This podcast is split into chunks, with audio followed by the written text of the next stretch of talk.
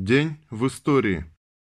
7 июля 1882 года родился Янка Купала Иван Доминикович Луцевич, великий белорусский советский поэт, народный поэт БССР 1925, академик АН БССР 1928, лауреат Сталинской премии.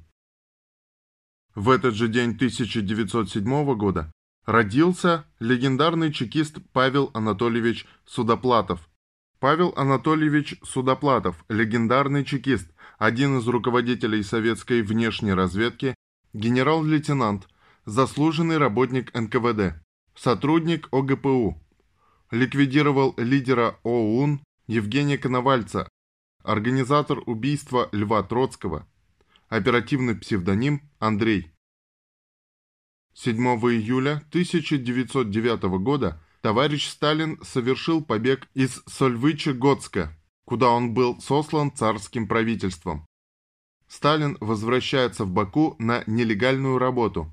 Со дня своего первого ареста в марте 1901 года и до февральской революции 1917 года Сталин ведет в нелегальных условиях напряженную, героическую жизнь профессионального революционера Ленинской школы. В этот же день 1912 года родился Иван Данилович Кудря, руководитель разведывательно-диверсионной группы в оккупированном гитлеровцами Киеве, был сотрудником внешней разведки НКВД. С началом Великой Отечественной войны оставлен в Киеве для организации и руководства разведывательно-диверсионными группами принимал участие в подготовке и проведении боевых операций семи диверсионных групп в оккупационном немцами Киеве. Собирал здесь разведданные о противнике и его агентуре. В результате предательства был схвачен гитлеровцами 5 июля 1942 года и замучен в ноябре того же года. Герой Советского Союза. 1918 ликвидация контрреволюционного мятежа левых эсеров в Москве при поддержке латышских стрелков Вацетиса. Идут повальные аресты левых эсеров. Восстание, поднятое в Ярославе эсером-террористом Савинковым, продолжается до 21 июля. 7 июля 1918 года Ленин и Сталин обмениваются телеграммами по поводу восстания левых эсеров, в ночь на 7 июля 1918 года Ленин сообщил по прямому проводу Сталину о мятеже, поднятом левыми эсерами в Москве. В записке Ленина, принятой в Царицыне лично Сталином, говорилось, цитата, «Повсюду необходимо подавить беспощадно этих жалких и истеричных авантюристов, ставших орудием в руках контрреволюционеров, Итак, будьте беспощадны против левых эсеров и извещайте чаще. Конец цитаты. В ответ на сообщение Ленина Сталин пишет из Царицына. Цитата. «Ваше сообщение принято.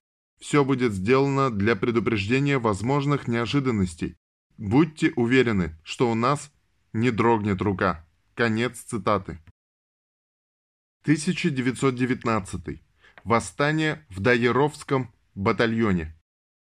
Высадившись в Архангельске в августе 1918 года, английские, американские и французские интервенты приступили к созданию так называемой «лояльной русской армии», с помощью которой они надеялись осуществить свои планы в борьбе с советской властью на севере России. С этой целью они насильственно призывали в Белую армию все взрослое мужское население оккупированных районов.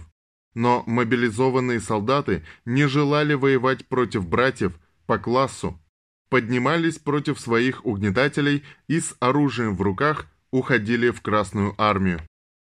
7 июля 1919 года восстала одна из рот Дайеровского батальона славяно-британского легиона, сформированного англичанами в Архангельске весной 1919 года, в основном из военнопленных красноармейцев. Части бойцов роты удалось перейти к красным. Часть была захвачена. Организаторы восстания были без суда расстреляны, а остатки батальона разоружены англичанами.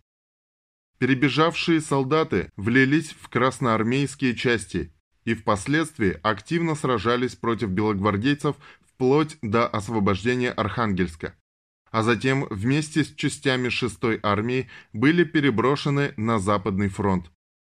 Восстание в Даировском батальоне, как и выступление в других частях Белой армии Северного флота, показало, что стремление интервентов заставить русских солдат воевать за чужие им интересы не оправдалось и что вся их авантюра с поддержкой так называемого Временного правительства СССР Чайковского провалилась.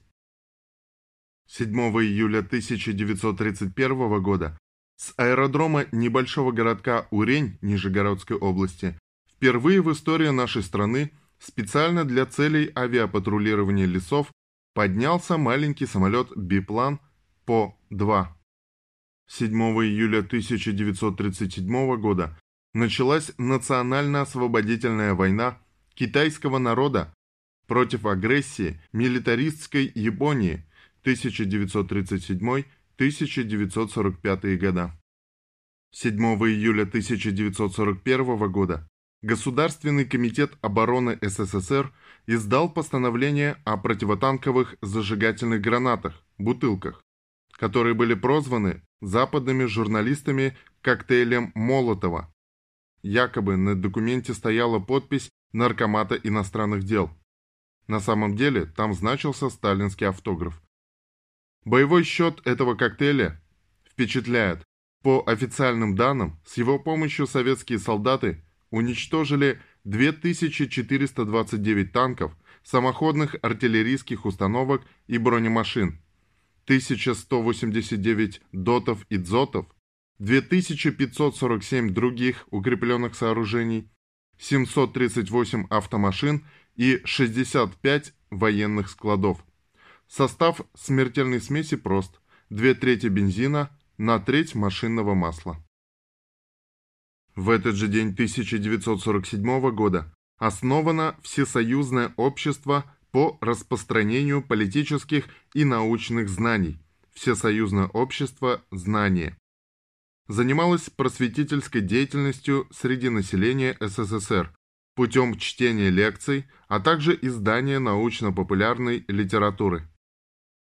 7 июля 1992 года в Конституционном суде РФ начались слушания по ходатайству группы народных депутатов о конституционности указов президента России о прекращении деятельности КПСС и КП era se fazer.